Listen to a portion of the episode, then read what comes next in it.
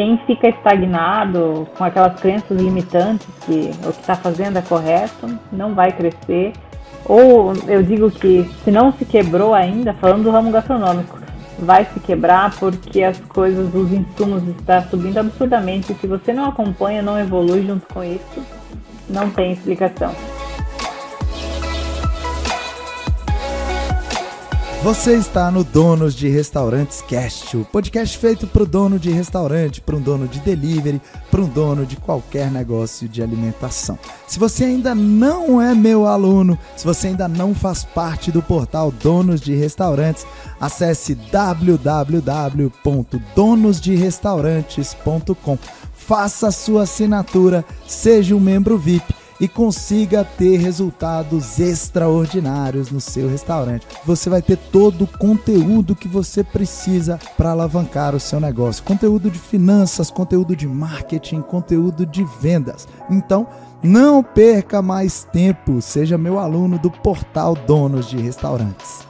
Fala líder, começou aqui o seu podcast favorito. A gente está no Donos de Restaurantes Cast, que é o podcast feito para você que trabalha no mercado de alimentação. E hoje eu tenho uma super convidada que eu já tô louco para apresentar para vocês. Maite, chega mais. Seja muito bem-vinda aqui no Donos de Restaurantes Cast. Se apresenta para o pessoal te conhecer um pouco melhor. Então, eu me chamo Maite. Uh, hoje faço parte da mentoria do Marani. Eu sou proprietária de uma steakhouse aqui na cidade e eles têm me dado uma ajuda muito grande nisso tudo. Que legal, que legal. E que cidade que você tá? Conta pra gente, Maitê. Eu falo de Joaçaba, Santa Catarina, região sul do país. Pra você que tá aí do outro lado escutando esse podcast, a Maitê faz parte do meu grupo de elite, como ela mesma contou aqui agora pra gente. E eu contei pra Maitê que se eu morasse na região sul do país, eu seria o cliente número um do Steakhouse, né? Tomahawk, que é o nome do negócio da Maitê, porque é maravilhoso eu sou apaixonado por carnes. Maitê, para a gente começar aqui então de fato, como é que veio essa ideia de trabalhar no mercado de alimentação? Então, é uma história até um pouco diferente do que você está habituado a contar, né? Eu caí de paraquedas dentro dessa operação. Então, quando o meu marido me convidou a trabalhar com ele, ele disse: Eu preciso de alguém que me represente lá. Ele tinha um sócio. E eu fui, fiz o papel, atuei três meses no meio dos dois ali, levando o bombardeio dos dois lados, até que, em função de contratempos, ele teve que comprar a parte do sócio. Dali em diante, nós dois assumimos completamente a operação. Só que nós estávamos totalmente sem rumo, a gente não tinha entendimento de nada, eu não era do ramo, nem ele. Nós estávamos buscando ajuda com pessoas, com próprios concorrentes aqui da, da nossa cidade, mas eles não foram muito receptivos, eles achavam que a gente queria copiá-los. Até que volta e meia ele me mandava um vídeo seu no, no direct lá e eu assistia. Eu disse, mas meu Deus, o que é CMV, o que é CMO, o que é ficha técnica? Eu não sabia nada disso. Daí a gente falava com alguém dizia para em linha reta, outro em linha de zigue-zague, outro era uma meia-lua.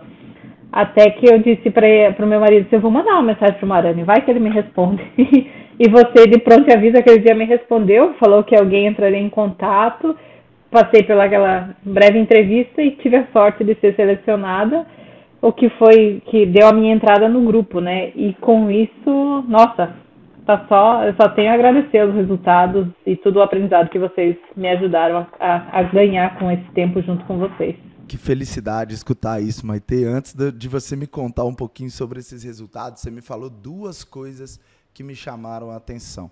A primeira coisa foi, Marane, eu não sou, eu não, não era do ramo de gastronomia. E isso acontece. Muita gente acaba empreendendo no nosso segmento por não, eh, não sendo originalmente formado ou buscando algum conhecimento mais aprofundado nisso. Acaba caindo na nossa área por acidente. Eu quero saber um pouquinho mais sobre isso. E a segunda coisa que você me falou e que chamou super atenção aqui é que os concorrentes da cidade, que deveriam ser vistos como parceiros, na minha opinião, e foi a forma como vocês enxergaram, não foram receptivos. Isso é muito comum no nosso segmento. As pessoas se sentem ameaçadas, elas veem isso como as pessoas querem me copiar, eu não posso dar o meu segredo e isso acaba sendo um grande obstáculo. Vamos começar pra, pela primeira pergunta, então. De qual mercado você vem? Você é formado em alguma área? Você trabalhou, você atuou em alguma outra área antes de entrar para a gastronomia? Eu estava cursando administração, acabei trancando a faculdade porque casei, tive filhos, enfim, não dei sequência no processo mas a área que eu atuava, eu atuei por três ou quatro anos, era com venda de automóveis, então é Uau. é completamente distinto.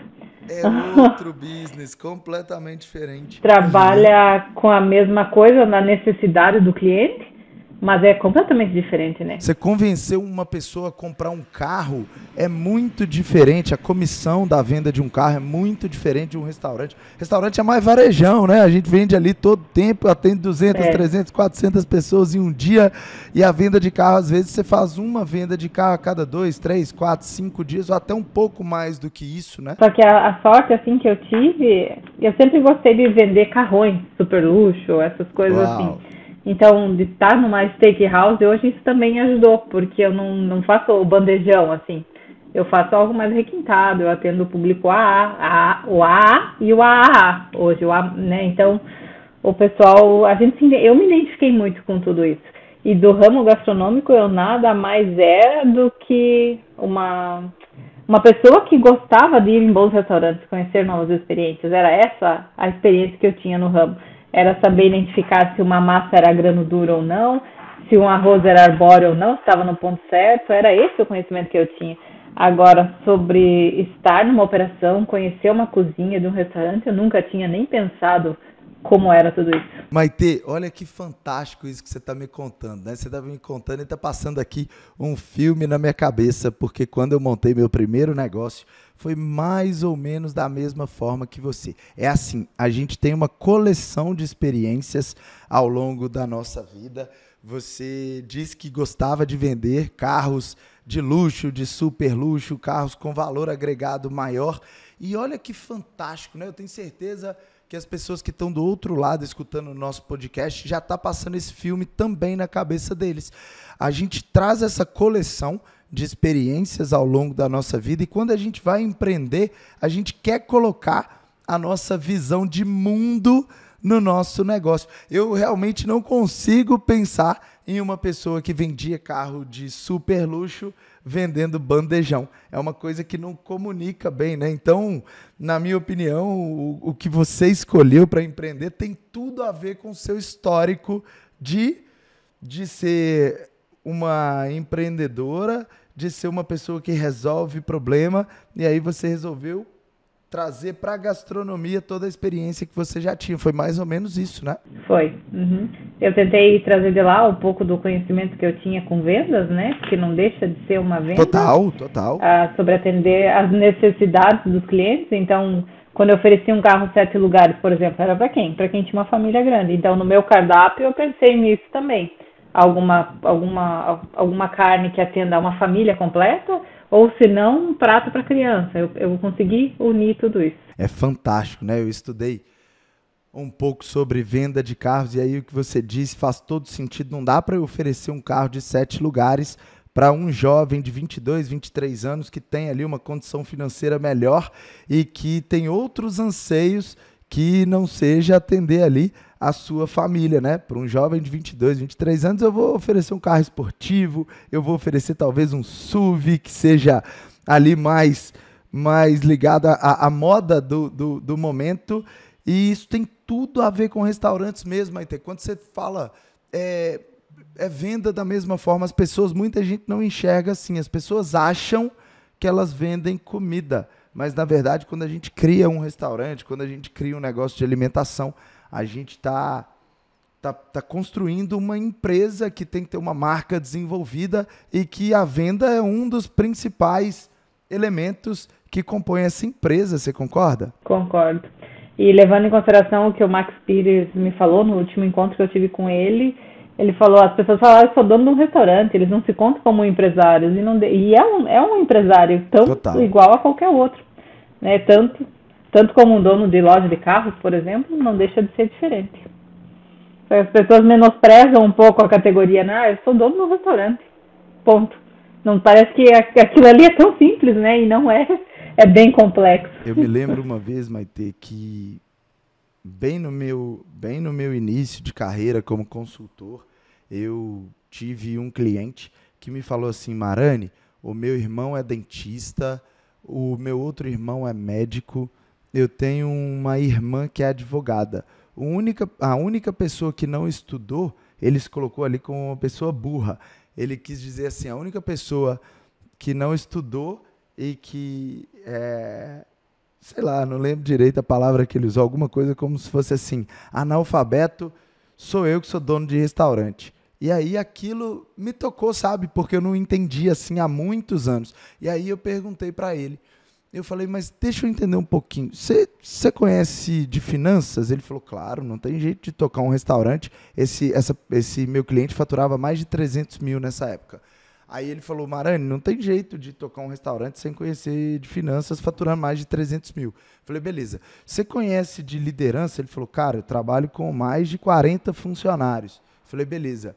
É, você conhece sobre leis trabalhistas? E aí eu fui fazendo algumas perguntas até que eu cheguei no final e falei, uau, eu tenho certeza que você sabe tanto quanto seus irmãos, ou até muito mais do que isso. Só que eles têm uma faculdade que você não tem. E isso não vale, no final das contas, aqui na hora de empreender, o diploma não vale nada. E aí ele entendeu exatamente isso que a gente está tratando, Maite. E eu tenho certeza também que quem está escutando esse podcast conseguiu captar agora o quanto a gente precisa entender, o quanto a gente precisa estudar, o quanto a gente precisa se aprofundar para ser um dono de restaurante, né? Sim. E a faculdade da vida, né, que a gente sempre fala, é o, é o primordial nisso tudo. Porque nesse processo de transição aí, nós perdemos muito dinheiro, sim. Não tem como dizer que não. Tentando acertar com algumas coisas, mas sem, sem, nós não tínhamos experiência. Então, nós apostamos em lançamentos errados, apostamos em pessoas erradas, em investimentos errados, e nada como um, erro em cima do outro para você ir, ir aprendendo, né? Você vai ficando calejado e tu olha, não, isso aqui eu sei que não dá certo, nem vou arriscar de novo. Isso, nessa hora, um diploma não adianta nada. E a gente acaba gastando muito dinheiro para aprender, né? Sim, exatamente. Só que eu falo em relação à mentoria, por exemplo, uh, o conhecimento é investimento, né? Isso a gente não pode contar como despesa, porque você tem que estar sempre inovando. Ah, o ramo gastronômico ele é complexo, né? Porque teve a pandemia, então tem que inovar, tem que inovar na embalagem, tem que inovar no prato. E toda hora um concorrente lança alguma coisa, não que você tenha que copiá-lo, mas tu também tem que inovar. Você não pode ficar parado no tempo.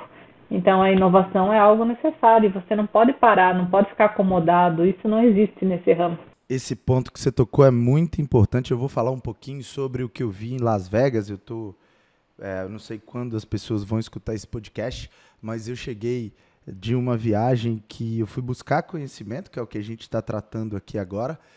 Passei uma semana em Las Vegas estudando, me aprofundando, entendendo essas mudanças do mercado que você citou, e a gente vai falar um pouquinho sobre isso. E só que antes eu quero voltar naquela segunda naquele segundo elemento que você tocou.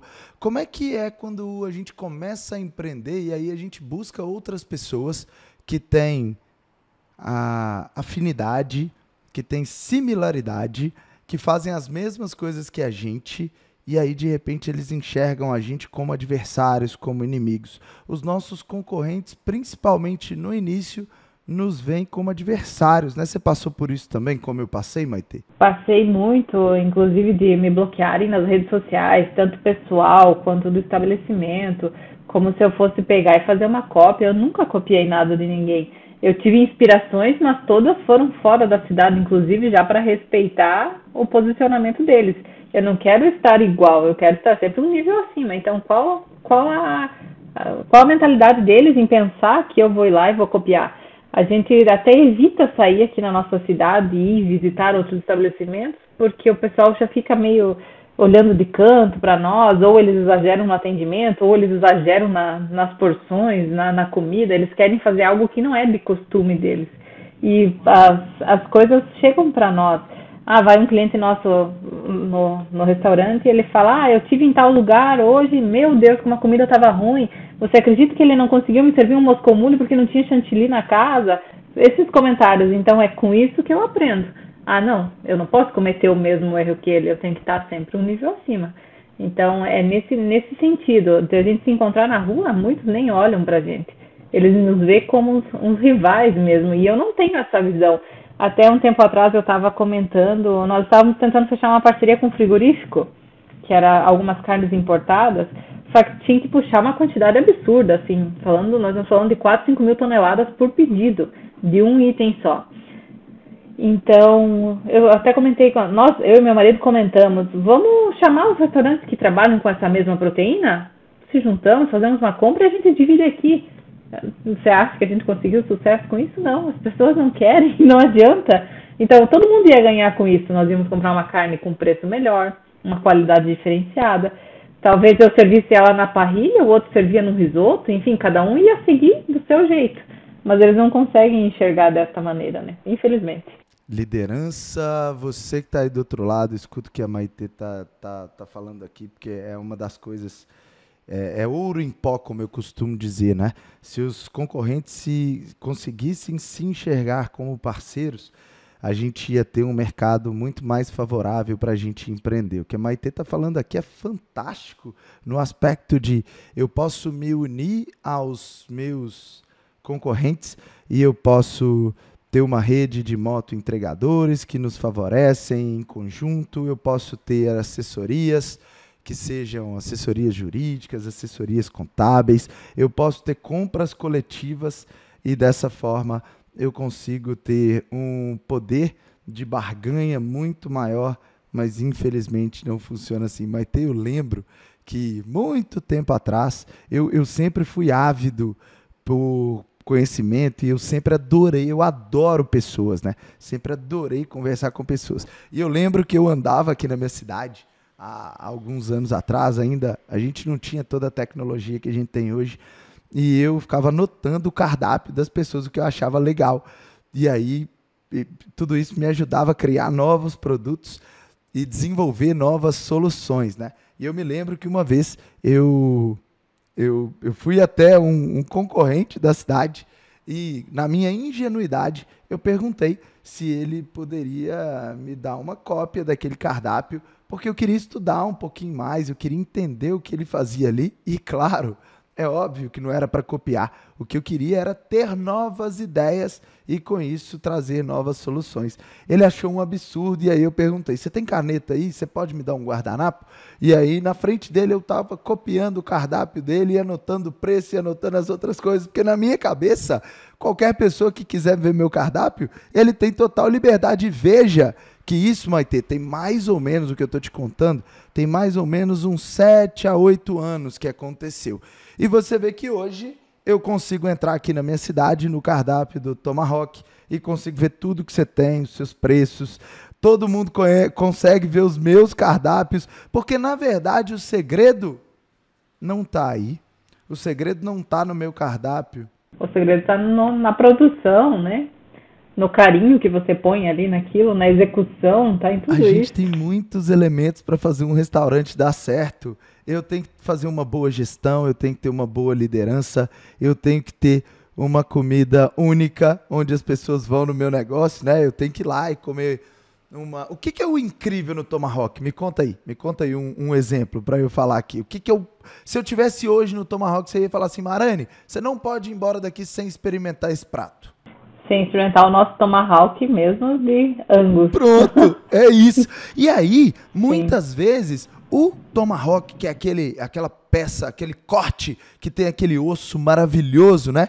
É, eu tenho que lembrar do, do restaurante da Maitê, porque se não for assim, provavelmente eu não vou voltar. Me lembro que eu estava fazendo ontem um, uma conversa com o meu pai. Meu pai vem do mercado de restaurantes a vida toda e a gente estava analisando um relatório juntos, eu e ele, e o gerente da casa, o Sérgio. E aí o meu pai fez uma pergunta. Ele falou: "E aí, e o cardápio novo? Como é que tá? A gente inseriu aqui algumas massas no cardápio novo da Terraço. E aí o Sérgio falou: "Veja aqui no relatório, Ivo, as massas têm uma saída boa, mas nada bate o nosso filé à parmegiana, que tem uma receita antiga que começou a ser produzido na década de 80, que é o que a gente está trazendo. Qualquer pessoa na cidade pode tentar copiar esse filé parmegiana, inclusive pode fazer até melhor do que a gente, mas daquela forma, usando aquele molho, com aquela especificidade que a gente faz, é só a gente. Esse é um dos elementos de sucesso de um restaurante, né, Maite? É você ter a, ter a tua exclusividade, né? Todo mundo faz o parmegiana, né? Como você mesmo disse. Mas tem sempre aquele que toca mais forte. Exatamente. É um prato tão comum, né? Como todo mundo serve o mesmo chopp, a mesma cerveja. Exato. Né? É, é, algo tão. Eu, eu, eu falo, só nasceu para todos, mas um serve a cerveja mais gelada, o outro a carne no ponto, o outro a massa ao dente, e assim vai. Cada um tem sucesso no que se dedica. Exatamente. E muita gente fica procurando a fórmula perfeita, e não existe a fórmula perfeita, né? No nosso grupo a gente discute tanto isso que é. Esse mercado exige inovação o tempo inteiro. Fico pensando aqui nas pessoas que passaram toda essa dificuldade que a gente passou em 2020, em 2021, o quanto as pessoas precisaram se reinventar, o quanto a gente ajudou pessoas que não tinham delivery a criarem deliveries. E aí a gente vê que quando a gente acredita que a gente sabe muito sobre o mercado de alimentação, a gente vê que a gente tem muito mais a aprender. Acontece isso também, Maite? Acontece. E a, a mudança tem que ser constante, né? desde a criação de um cardápio. Então, ah, eu lancei o cardápio novo, foi em novembro ou dezembro, não me recordo agora. A gente já está pensando no próximo, a gente já lançou um pensando no próximo, o que eu vou tirar desse e vou pôr e o que eu vou inventar. A gente vem testando pratos a tempo, para daqui talvez 30, 60 dias eu lançar um cardápio sazonal de inverno, pensando na. aproveitando o gancho da nossa região aqui, que é fria, tem que pensar em harmonizações com vinho, então você tem que estar sempre buscando alguma coisa. Maite, você sabe que eu adoro parrila, né? A gente tem uma, uma, uma origem das parrilas no Uruguai, na Argentina, onde é super comum. No Brasil, essa, essa tendência começou por volta, depois, um pouquinho depois de 2010 isso há 12 anos atrás, e cada vez mais a gente vê steakhouses se aproximando e às vezes superando as parrilas uruguaias e argentinas. Como é que vocês tiveram a ideia de optar por carne? Por que, que vocês trouxeram essa, essa essa forma, esse modelo de negócios que é a Parrila e como é que é empreender especific, especificamente em carnes que tem a dificuldade do valor da proteína e do cliente do outro lado estar disposto a pagar. Fala um pouquinho do mercado de parrila para a gente. Sobre a criação da Tomahawk, ela desde o início teve a parrila. Só eh, nós temos a parrila argentina e a uruguaia. Só que eu não posso te falar muito sobre a criação de lá, porque isso foi um, um desejo do antigo sócio. Então eu só tive que dar sequência nesse projeto. Como ele já tinha sucesso, né, no quesito de parrila e nós éramos os únicos aqui na região, a gente seguiu com esse com esse objeto, né, trabalhando para nós. As dificuldades da, da compra da proteína são absurdas. Uh, uso sempre como exemplo, em outubro do ano passado, nós comprávamos o filé mignon a 55 reais o quilo. Em janeiro desse ano, nós chegamos a pagar 106 do mesmo fornecedor. Então, os reajustes são absurdos. E a gente tem que estar acompanhando, tem que ter margem, tem que alterar o preço. Uh, e para mim conseguir cobrar do meu cliente, eu tenho que entregar uma experiência fantástica, eu tenho que entregar uma comida fantástica, não pode ter erros porque você não pode cobrar por algo que você não está entregando, né? E algo que eu prezo muito é, é, fazer a entrega do que de fato o cliente pediu e do que está no meu cardápio. Eu não uso produtos substitutos nem similares, eu uso o que está descrito lá, diferente de alguns restaurantes que eu mesma conheço.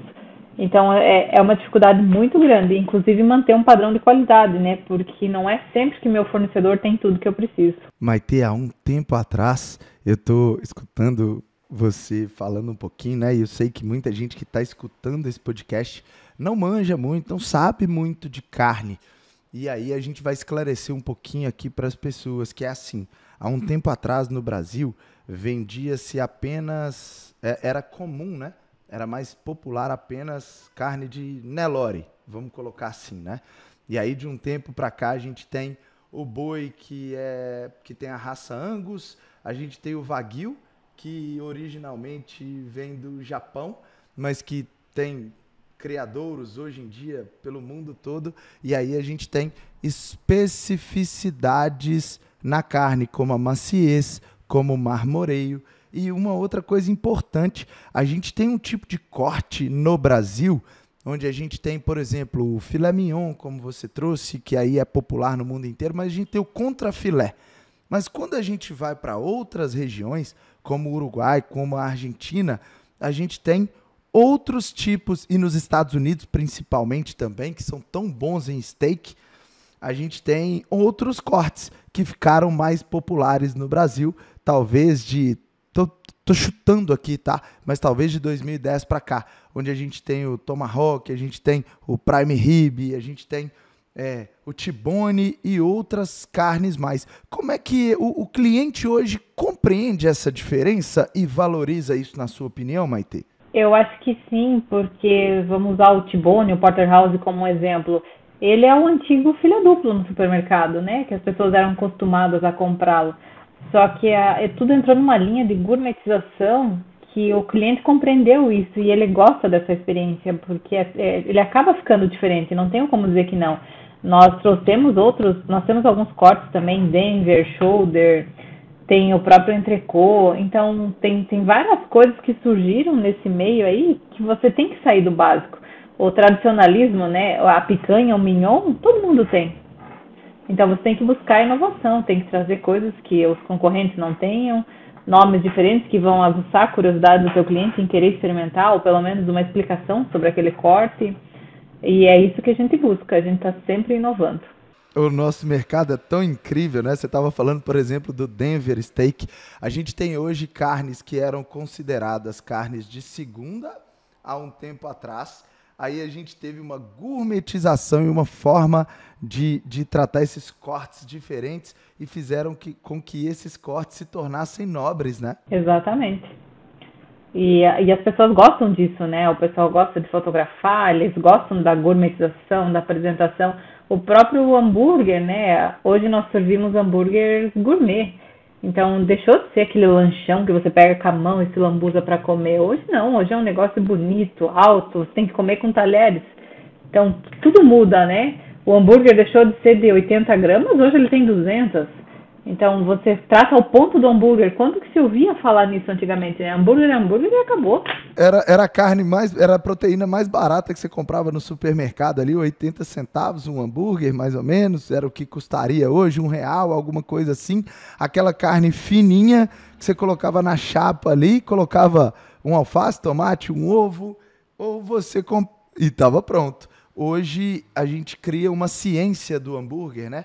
A gente tem molhos bastante específicos de queijo, de, de outras especiarias. A gente tem o hambúrguer na ponta da faca, como a gente gosta de falar, onde o, o, o, hambúrguer é cuidadosamente tratado ali, a carne é moída duas vezes, você tem uma porcentagem de gordura e a gordura tem que ser do peito porque é uma gordura, enfim, a gente tem uma ciência por trás do hambúrguer, né, Maite? É, hoje daí tem que nem nós trabalhamos só com hambúrguer de Angus, né?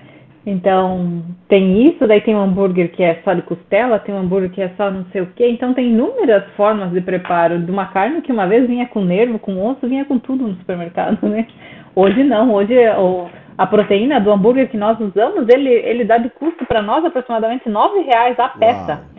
Então, para você ver o tamanho da qualidade que a gente entrega para o nosso cliente. Graças a Deus que passou a ser assim, né? Aí agora a gente come muito melhor, o ser humano é o único eles chamam de animal, né? Como se fosse o único ser da natureza que tem o prazer na alimentação. O resto dos seres se alimentam somente pela necessidade.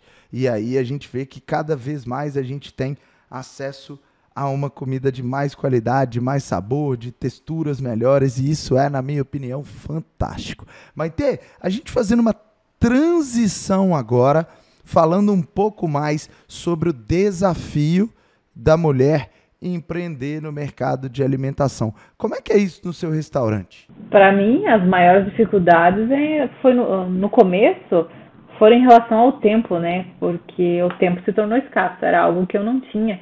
uh, volto a usar um termo que o Max Pires usou comigo, a gente, eu era uma empresidiária, eu vivia presa ao meu restaurante. Nós servíamos almoço de segunda a segunda na época que a gente assumiu. Então a gente chegava lá às 8 da manhã e saía às 11 e meia da noite. Era algo cansativo, lidar com pessoas. E como nós não tínhamos nenhum norte, nós não tínhamos nada, isso foi muito desgastante. Aí, em contrapartida, eu sou mãe também, uh, tinha que lidar com a, com a maternidade, tinha que lidar com o trabalho, tinha que lidar com as coisas de casa, relacionamentos pessoais. Então, não foi fácil, não. Hoje em dia exige muita, muita demanda, muita atenção. É complexo. Mas graças à mentoria, hoje o negócio funciona sem mim. Então, eu consigo dispor de tempo de qualidade para ficar com a minha família. Eu sei que sem estar lá, o pessoal vai tocar o negócio. Maite, sem aqui querer fazer qualquer tipo de distinção por gênero, mas é importante a gente valorizar a mulher que empreende no mercado de gastronomia. Eu, pessoalmente, adoro trabalhar com mulheres, tanto na mentoria quanto nos meus restaurantes. A minha gerente da francesinha mulher é a Ju, e e a gente sabe o quanto é desafiador para a mulher trabalhar no mercado de gastronomia. Em primeiro lugar, porque trabalha muito, como você falou. Aí a gente tem uma especificidade que é a mulher no início em muitos restaurantes. É, como a gente tem muitos homens trabalhando em restaurantes, no primeiro momento há aquela desconfiança que é, ah, Maite que vai conduzir isso aqui, mas espera aí, Será que ela consegue conduzir uma casa tão incrível como Tomahawk, por exemplo? E na verdade a mulher conduz tão bem quanto o homem, ou na minha opinião, até às vezes muito melhor. Não existe essa distinção de gênero, mas a mulher ainda tem um dificultador que é: tem muitas mulheres que cuidam da casa, tem muitas mulheres que são mães, como você, e o tempo torna-se mais escasso e o processo de cuidar desse restaurante se torna mais desafiador. E as mulheres têm conduzido negócios fantásticos no mercado de alimentação, como você tem feito no seu negócio. Mas desempenhar o papel de mamãe, de dona de casa e ainda cuidar de restaurante não é moleza, não, hein, Maite? Não. E a, a paixão pelo. No começo nós tínhamos um. Nós chegamos a pegar um ranço, assim até aparecer o portal que nos desse uma ponta de esperança. Nós estávamos a ponto de vender a operação, deixar que alguém tocasse, nós não queríamos mais aquilo, porque nós estávamos presos, nós não tínhamos vida, era toda hora correndo a receber fornecedor, faltava insumo, nós não tínhamos conhecimento. E o telefone que não parava, então a gente conseguiu criar os processos, evoluir com tudo isso e a gente está abrindo outro negócio no mesmo ramo. Agora que vai startar final de de abril, início de maio, ele vai abrir e vai ser, ser do mesmo segmento que a Tomahawk, praticamente. Uau, que felicidade de escutar isso, Maite. Assim, a gente ainda não tinha entrado nisso, mas agora, agora eu já não consigo mais me segurar. Que é assim, quando você diz que você se sentia realmente uma escrava ali do seu negócio, o dono de restaurante trabalha muito, a gente trabalha demais. E, e quando a gente monta um negócio, ou quando a gente é, assume um, um, negócio, quando a gente compra um negócio, como foi o caso de vocês, a gente tem aquele negócio ali como se fosse um filho, né, Maite? A gente cuida com muito carinho, a gente quer estar presente, a gente quer resolver os problemas, os problemas passam a ser urgentes, passam a ser é, prioridade ali pra gente. Só que a gente começa a se enxergar em um, em um, em um mundo, em um ambiente, em, em uma situação onde a gente realmente não tem férias, a gente não tem tempo para fazer praticamente nada.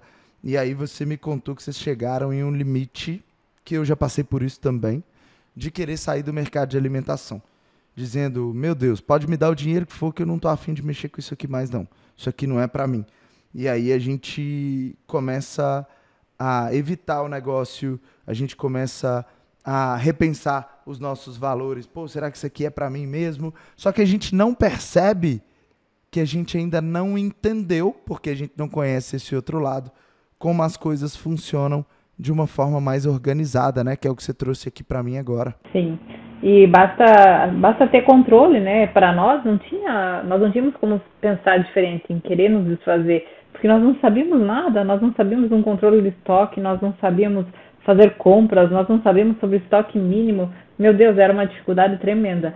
A gente não sabia lidar com pessoas, porque as pessoas que a gente estava acostumado a lidar, elas têm uma, uma formação, elas têm um nível um pouquinho superior, sem discriminar ninguém. E lá o, o, pessoal é um pouco mais difícil. Eles simplesmente acordam de mau humor, eles não vão trabalhar, uh, ou eles começam hoje e param amanhã. É, é, é complexo. Então, para construir uma equipe de trabalho, construir os processos, a mentoria foi fundamental nisso. Que legal, Maite. Como é que foi de fato? Você estava contando, né? Que vocês procuraram é, ajuda e às vezes seu marido mandava ali uns vídeos do Marani. E como é que foi quando vocês entraram no portal? Vocês tinham uma esperança de que aquilo ali pudesse mudar e que a vida de vocês assim pudesse melhorar buscando algum tipo de ajuda? Era assim? Foi assim? Foi na questão, uh, o meu marido já estava investindo demais no restaurante para arrumar os contratempos que haviam ficado, né? Então estava injetando dinheiro a todo momento. É, com rescisões, nós tínhamos uma equipe, na época eu acho que eram de 12 pessoas, nós tivemos que trocar toda ela, porque ela estava inteira com vícios da antiga gestão. Então a, a gente gastou muito, a, o faturamento não estava legal, aí veio aquele outro momento da pandemia que tivemos que ficar fechado. Ele me disse: Você quer fazer? Eu disse: Eu quero. Ele disse: Então vai ser o último investimento que eu faço no restaurante. Ele disse: É o último dinheiro que eu vou injetar lá. Eu disse: Então vamos lá. E para mim, a, a mentoria foi a luz no fim do túnel, assim eu, eu pensava, mas será que pode tanto assim, né? Porque hoje em dia existe muita, muito fe muita coisa fake na internet. E foi que eu me surpreendi, assim, com coisas que é o óbvio, mas que a gente não sabia executar. Que é um, controlar um restaurante vai muito além de uma planilha de Excel com mais e menos, né? É muita coisa por trás disso. E eu volto a falar, a, o, o maior desafio é lidar e gerir as pessoas desse segmento. É complicado. Ô Maite, você sabe que você está aqui hoje como minha convidada pelo destaque que você obteve na mentoria, né? Você é uma pessoa que, na minha opinião, tem uma dedicação é, incrível. Você se propõe a fazer as coisas e, e, e faz. Inclusive, eu, às vezes, faço algumas menções, às vezes eu cito ali o seu exemplo sem, sem às vezes citar o seu nome, por não ter uma autorização expressa mas eu quero que você me conte aqui como é que foi a melhoria do seu CMV, porque aquilo ali para mim foi uma foi um, um, grande feito seu, os méritos de você são seus, do seu marido, da sua equipe que te ajudou tanto. Mas eu lembro que quando você chegou na mentoria, você tinha um CMV muito alto, né? Qual que era? Você lembra? Então, quando eu cheguei na mentoria, nosso CMV era 71%. Era absurdamente alto. Primeiro que eu nem sabia o que era CMV, né? Eu fui entender depois que entrei lá.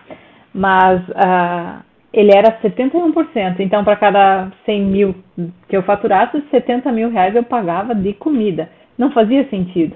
E no nosso primeiro encontro, eu lembro que você disse, Maite, o que está destruindo o teu CMV é só o teu buffet. Ele disse, tira, da primeira sugestão que você me deu, tira o livre, porque o meu livre estava barato e eu estava servindo uma proteína de qualidade que o preço não se equiparava. Você disse, tira teu livro, foi o primeiro passo. No segundo momento, você me sugeriu tirar o buffet, se tivesse a oportunidade. Esse demorou um pouquinho mais até eu construir uma equipe, pensar num cardápio, enfim.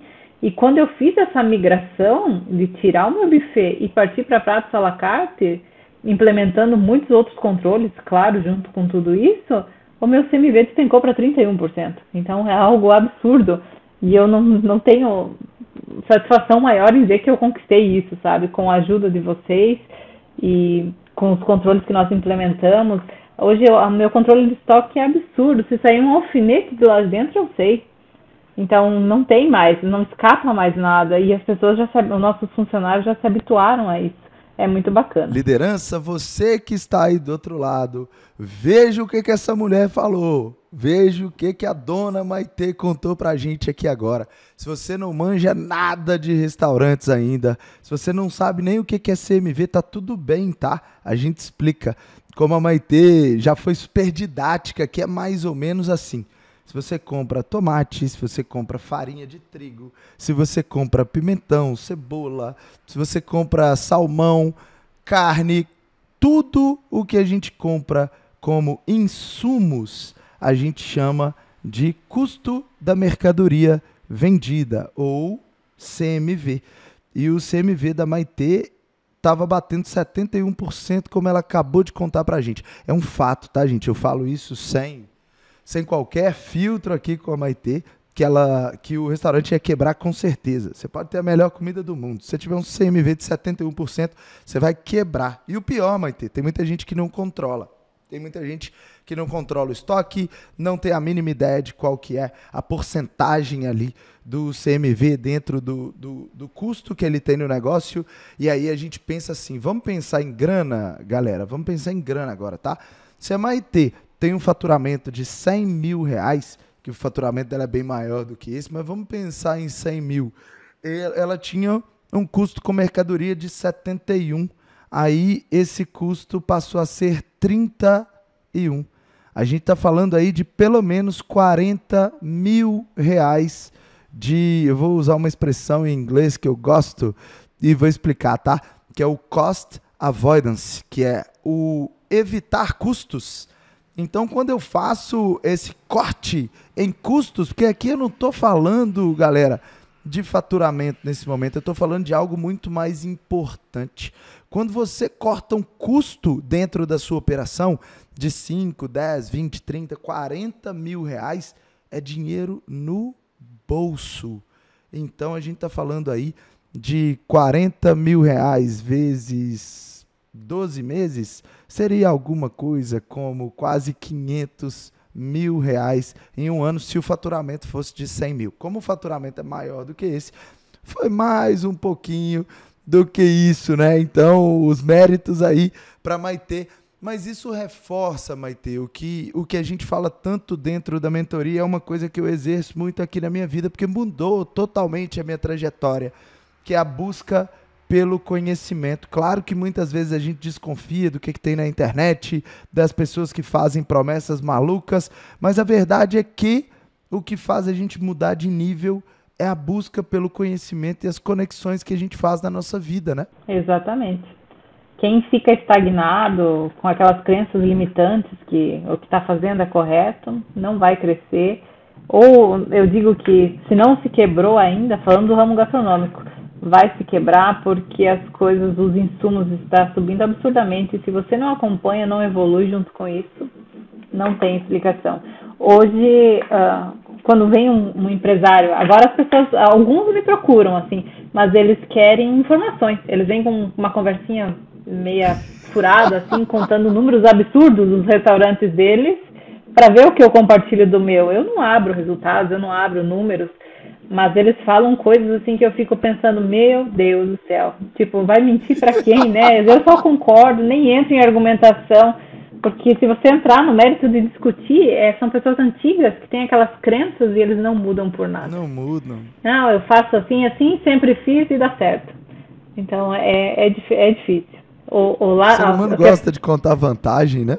E o que as pessoas praticavam há 10 anos atrás, há um ano atrás, já não dá mais de praticar, tem que evoluir né? Desde a da forma que você manda uma, uma, uma marmita não é a palavra, desde a forma que você manda um delivery para o teu cliente, você tem que evoluir.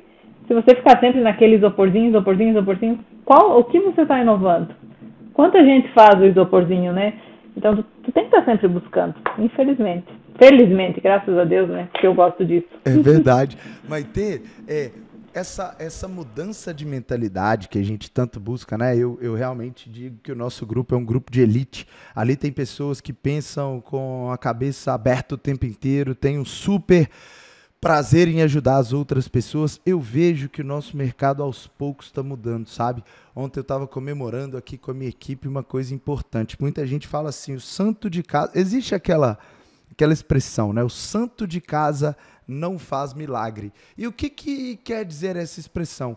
Muitas vezes as pessoas não acreditam no que elas têm em casa por elas conhecerem mais profundamente. Ontem eu estava fazendo uma, uma, um bate-papo aqui com a minha equipe no Donos de Restaurantes e a gente percebeu que aqui em Sete Lagoas, que é a cidade onde eu moro, os principais restaurantes, sem exceção, todos, todos, são hoje clientes do portal ou já estiveram na mentoria. Isso pode parecer muito pouco, porque talvez a gente está falando aí de 10 restaurantes no total, mas para a gente aqui representa muito, porque é um pouco do reconhecimento do trabalho que a gente faz e um pouco do que você estava tratando. É assim, as pessoas já não me enxergam mais aqui na cidade como concorrentes, mas como uma pessoa que tem essa mente aberta que a gente estava falando que é a pessoa que estende a mão, que é a pessoa que fala assim: opa, peraí, tem mais coisas para a gente aprender juntos aqui, vamos caminhar juntos.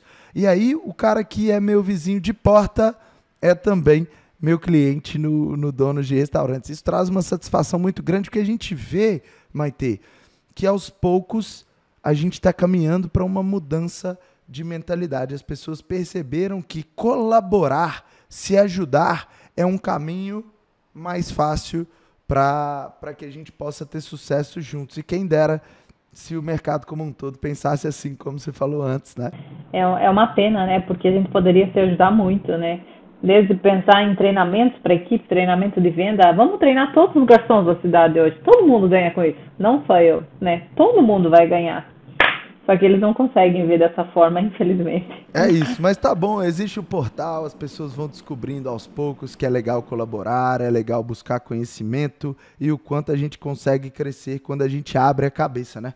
Quando a gente exerce a humildade e entende que a gente precisa caminhar muito e evoluir muito nesse, nesse nosso mercado. Maite, a gente já está caminhando agora para o final e eu quero saber sobre família família, porque eu sei que tem tem um, um serzinho vindo aí ao mundo. Como é que é ser mãe de mais? Conta o nome aí pra gente. Eu já sei, mas sei que todo mundo vai adorar saber esse nome. O William, que tá aqui com a gente nesse podcast, adorou o nome também. Então conta um pouquinho de como é que tá essa expectativa aí de ser mamãe mais uma vez.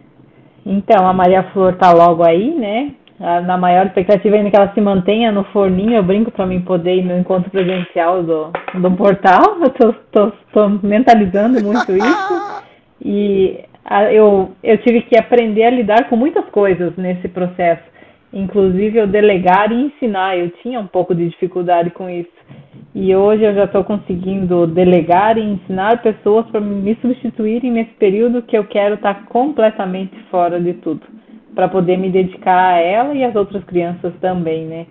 Porque a, a maternidade ela exige tanto quanto da gente. É quase ter outro restaurante em casa, porque a demanda começa cedo e acaba acaba tarde, é assim mesmo. Mas está sendo muito gostoso. A gravidez passou num piscar de olhos, talvez por conta dessa, dessa correria, né? Da obra, do outro empreendimento, das coisas da Tomahawk que eu estou alinhando para minha saída. Então, é inúmeras coisas, mas é muito gratificante. É desafiador, mas é gratificante. Liderança, você que está aí do outro lado, eu não conheço a Maitê ainda pessoalmente. A Maitê está na minha mentoria há quase um ano, já está ali no segundo ciclo. E olha só, a, a, a montanha russa que a Maitê está agora, hein? Tem um novo negócio nascendo tem uma filhotinha vindo ao mundo e a gente vai fazer um encontro presencial da mentoria e também do portal Donos de Restaurantes pela primeira vez. Eu estou falando agora em 2022. O encontro acontece em maio, é o primeiro ao vivo e a Maite mesmo estando muito próxima de dar luz aí a Maria Flor não vai abandonar o barco e vai estar tá com a gente em São Paulo presencialmente. Imagina como é que tá a cabeça da Maitê. Um negócio novo, encontro presencial, Maria Flor vindo, tudo isso junto e misturado. É muita coisa, hein, Maitê? É, é muita coisa, mas o que é mais gratificante disso tudo, falando dos negócios agora, é que eu consigo pôr um toque meu em tudo, né? Então eu sei que aquilo lá, que legal, é gratificante saber que fui eu que criei, eu que dei aquela sugestão. Nós não estamos falando nem de ego, mas é muito gratificante saber que deu certo, né? Que, que aquela minha ideia funcionou e está tudo correndo bem. Claro, é uma construção, né, Maite? É o, é o seu trabalho sendo reconhecido por meio dos resultados. No nosso mercado, como a gente não tem, é, não adianta o diploma, para mostrar, a gente só tem um caminho, que são os resultados. E você tem apresentado resultados incríveis aí no seu negócio. Eu tenho muito orgulho de ter você na mentoria, de fazer parte do meu grupo de elite. E agora então que a gente está caminhando para esse final, Maite, eu queria que você deixasse uma mensagem para quem é dono de restaurante, para quem eventualmente está passando por uma dificuldade, ou para quem está indo super bem também e tem esperança de montar um segundo negócio como você, o que, que você falaria se você pudesse chegar a todos os donos de restaurantes do Brasil e talvez do mundo? O que, que você falaria com eles? Eu encerraria falando que para quem sabe tudo, ou para quem não sabe nada, ou quem sabe um pouco, a busca de conhecimento tem que ser constante. É desafiador, nós temos que estar nos reinventando e poder contar, como a gente já falou ali da concorrência, seria primordial. Mas como a gente não consegue isso em algumas regiões, busquem ajuda, busquem evolução, busquem uma mentoria. O próprio portal foi muito fundamental nessa evolução que nós passamos.